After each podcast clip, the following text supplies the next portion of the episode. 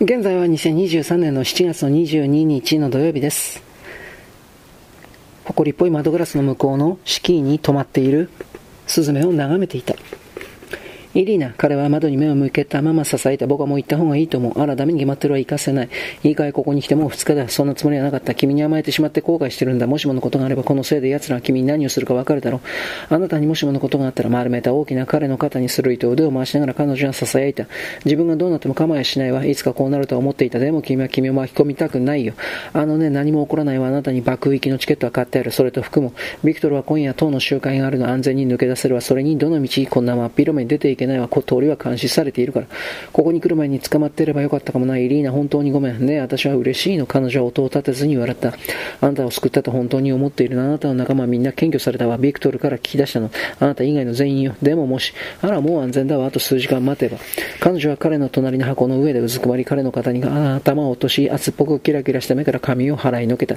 それから外国に着いたら必ず最初の日に私に手紙を書いての覚えてる第一日目よ。もちろん彼はぼんやりと言った。それから何とか私が脱出するわ。それに考えても見て外国よナイトクラブにも行ってあなたが清掃していたらおかしいな、ほんと仕立て屋も嫌がるかも。多分ね、彼は無理に笑おうとしながら言った。それから私が描いたみたいな風変わりな衣装で踊る娘たちを見るのよ。考えてもみて、私はファッションや衣装や舞台装置のデザインの仕事に就くの。ポスターもたくさん、もう一枚もいや、もう一生プロレタリアとは書かないでおく。そうなるといいね。でもね、ほら忠告しておくけど、私は家事が得意じゃないの。ほんと一緒に暮らすのは大変よ。夕食のステーキは焦げてるだろうし、ああ、そう、毎日ステーキを。靴下はほころびたままで文句は言わせない。文句言ったらとっちめるわよ。あなたってどうしようもない。繊細な生き物なんだから、彼女は高ぶって笑うと彼の肩に顔をうずめ、笑いが笑いでない別の音に変わっていたんで彼のシャツを噛んだ。彼は彼女の髪に口づけをした彼を男らしく囁いた。絵を描き続けてくれるなら文句は言わないよ。それがこの国の許せない犯罪の一つだ。君は偉大な画家になれるはずなんだ。それとね、君は絵をくれたことがないね。あんなにしょっちゅう頼んでいたのに。ああ、そうだった。彼女はため息をついた。いろんな人に約束したけど、どれもちゃんと描き終えるまで集中できないの。でも約束する。私あちらで、外国でニーダースは絵を描くわ。私たちの家の壁にいっぱいに貼れるように。サーシャ、私たちの上によ。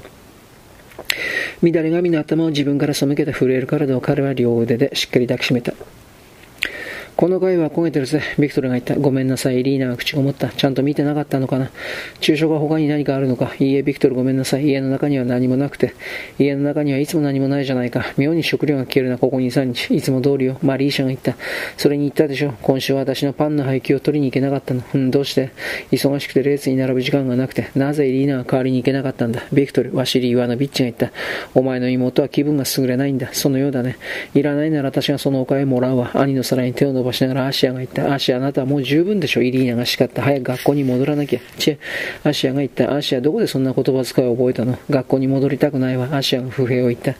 午後はレーニンのコーナーの飾り付けをしなきゃいけないの。ああ、古い赤の吸い取り紙に雑誌の写真を貼り付けるのって大嫌い。歪んだからって2回も叱られちゃったのよ。早く上着を着なさい。遅れるわよ。アシアは空っぽの皿を残念そうにちらりと見てため息をつくといやいや出て行った。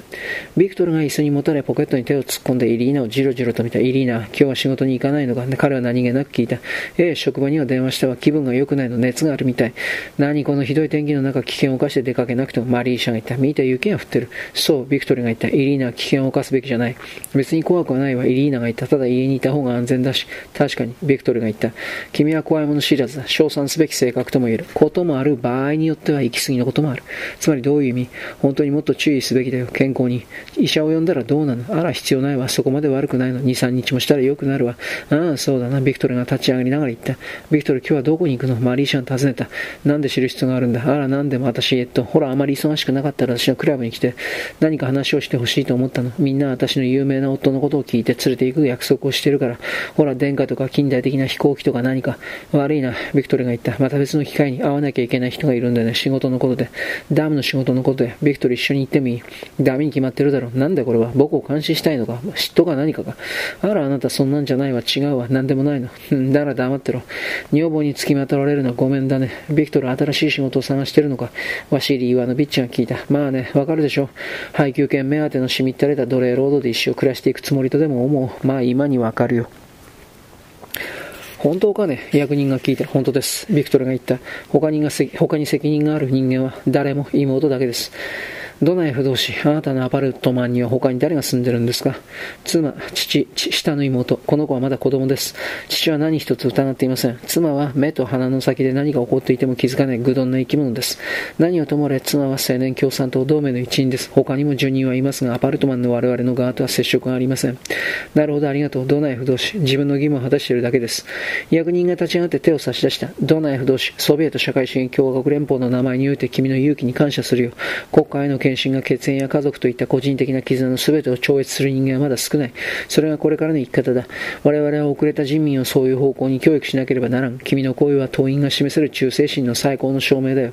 君の英雄的行為が知られないまま終わることがないようにしよう。どうし私はそこまでお褒めいただくほどの人間ではありません。ビクトルが言った。私の前例に唯一価値があるとすれば、党に対して家族が過去の制度であり、偉大なる集団への党員の忠誠心を判断する材料にはならないと示せることだけでしょう。ドアベルが鳴った。イリーナが身震いして新聞を落としたマリーシャが本から目を上げた。僕が開けるよ。立ち上がりながらビクトルが言った。